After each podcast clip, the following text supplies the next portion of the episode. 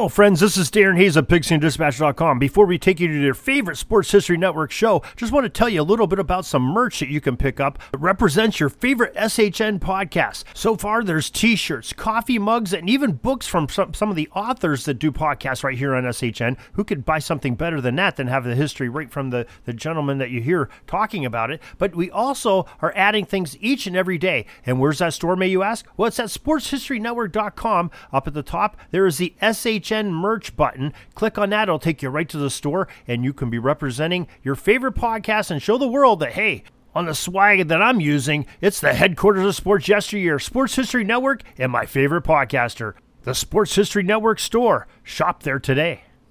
Oh, we love to talk about the sports history. And in this episode, some timely hitting by a baseball star ignited the crowd into cheers as their team won the game in a late season September 26, 2005 MLB contest. And one player heard the roar of the crowd. We remember those instances of great sports moments by the gifted participants at just the right moment in time. This is a presentation from which those great moments in sports history are revived. Come listen to the roar of the crowd presented by Pigpen Sports.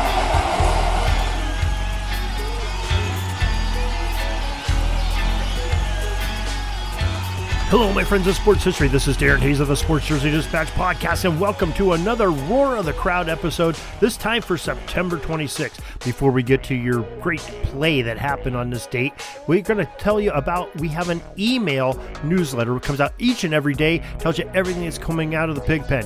We got Pigskin Dispatch, we've got Jersey Dispatch, we've got Orville Mulligan, and lots of things from the Sports History Network as well, too. All you have to do is go to the show notes of this very podcast, click email subscription, put two pieces of information tomorrow morning 6.30 a.m eastern and every day you will have that newsletter right in front of you to know everything that's happening as it goes. You can also subscribe to this podcast and pigskin dispatch podcast to uh, know as soon as those release as well at your favorite podcast provider. Now september 26 2005 saw a race for the division lead in the american league central when chicago traveled to detroit for a series. The chicago white sox were hanging on to a three-game lead over their closest rival in the division, the Cleveland Indians, when they met up with the Detroit Tigers. The Indians would be facing off against the Tampa Bay Rays later in the evening, so when the score of the Chi Sox and Tigers game was tied going into the ninth, there was a bit of trepidation in the air. The Detroit squad that season was already out of contention some 20 odd games out of the division race and had no shot at the American League wild card spot either. The Tigers were simply playing for pride in a role of a possible spoiler. All the pressure was on the White Sox and they knew it. Tied at the score of 3 all, the White Sox had runners in scoring position at second and third with only one out in the inning. Sox catcher AJ Pierzynski was struck out by the Tigers hurler Jamie Walker. And then Detroit sent in the arm of Chris Spurling, who would turn in and sat down Chicago hitter Jermaine Dye on strikes, a very good hitter in himself. The Tigers got out of a jam with some great pitching from their veterans. The score was knotted at three when the Sox batted at the top of the inning, as Detroit failed to do much offensively on their side of the eighth inning. The Chicago defense, with Fernando Rodney on the mound, kept any Tigers runners from tapping home plate in that inning. That set the stage for the Tigers at bats in the bottom of the inning.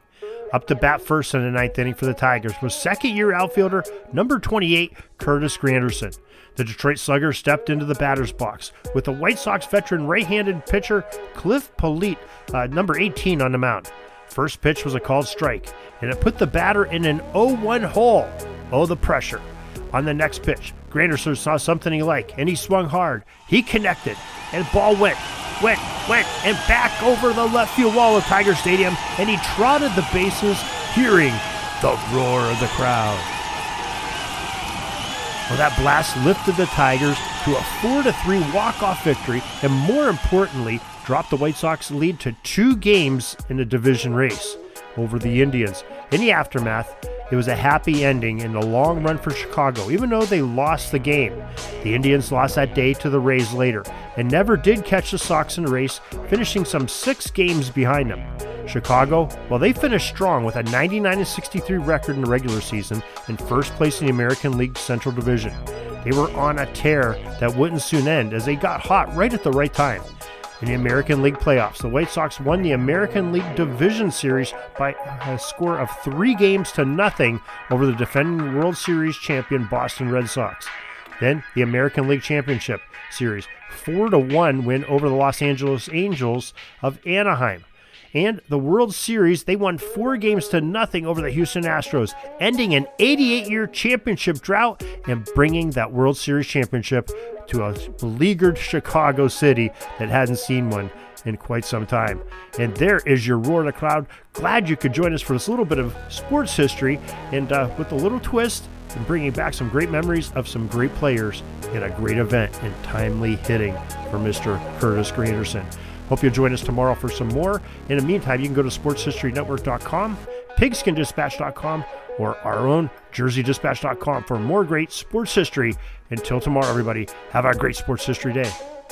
Sorry, but my pitching coach just called timeout and he's coming out to the mound. I think I'm going to get yanked for reliever. We'll see you back tomorrow for some more great sports history on Sports Jersey Dispatch Podcast. We invite you to check out our websites, jerseydispatch.com and pigskindispatch.com. Not only see the daily sports history, but to experience the preservation of great events and people that play the games. Find us on Pigskin Dispatch. It's also on social media outlets of Facebook, Twitter, Instagram, and don't forget the Pigskin Dispatch YouTube channel. Get all your daily sports history. Pigskin Dispatch is happy to be associated with the Sports History Network, the sports headquarters of yesteryear, found at sportshistorynetwork.com. This podcast is part of the Sports History Network, your headquarters for the yesteryear of your favorite sport. You can learn more at sportshistorynetwork.com.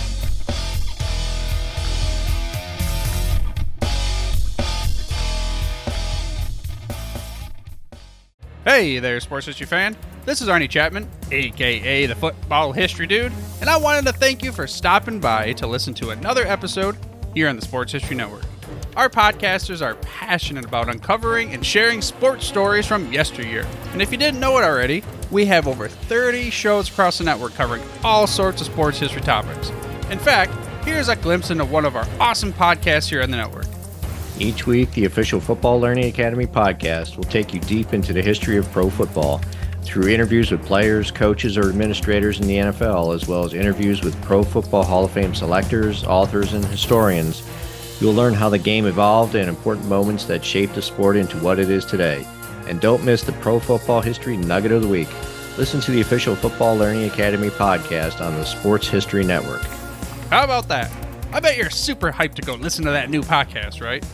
Well, to learn about this show and all the other podcasts on the network, head over to sportshistorynetwork.com forward slash podcast. Again, that's sportshistorynetwork.com forward slash podcast. Head over there today to find your next favorite sports history podcast.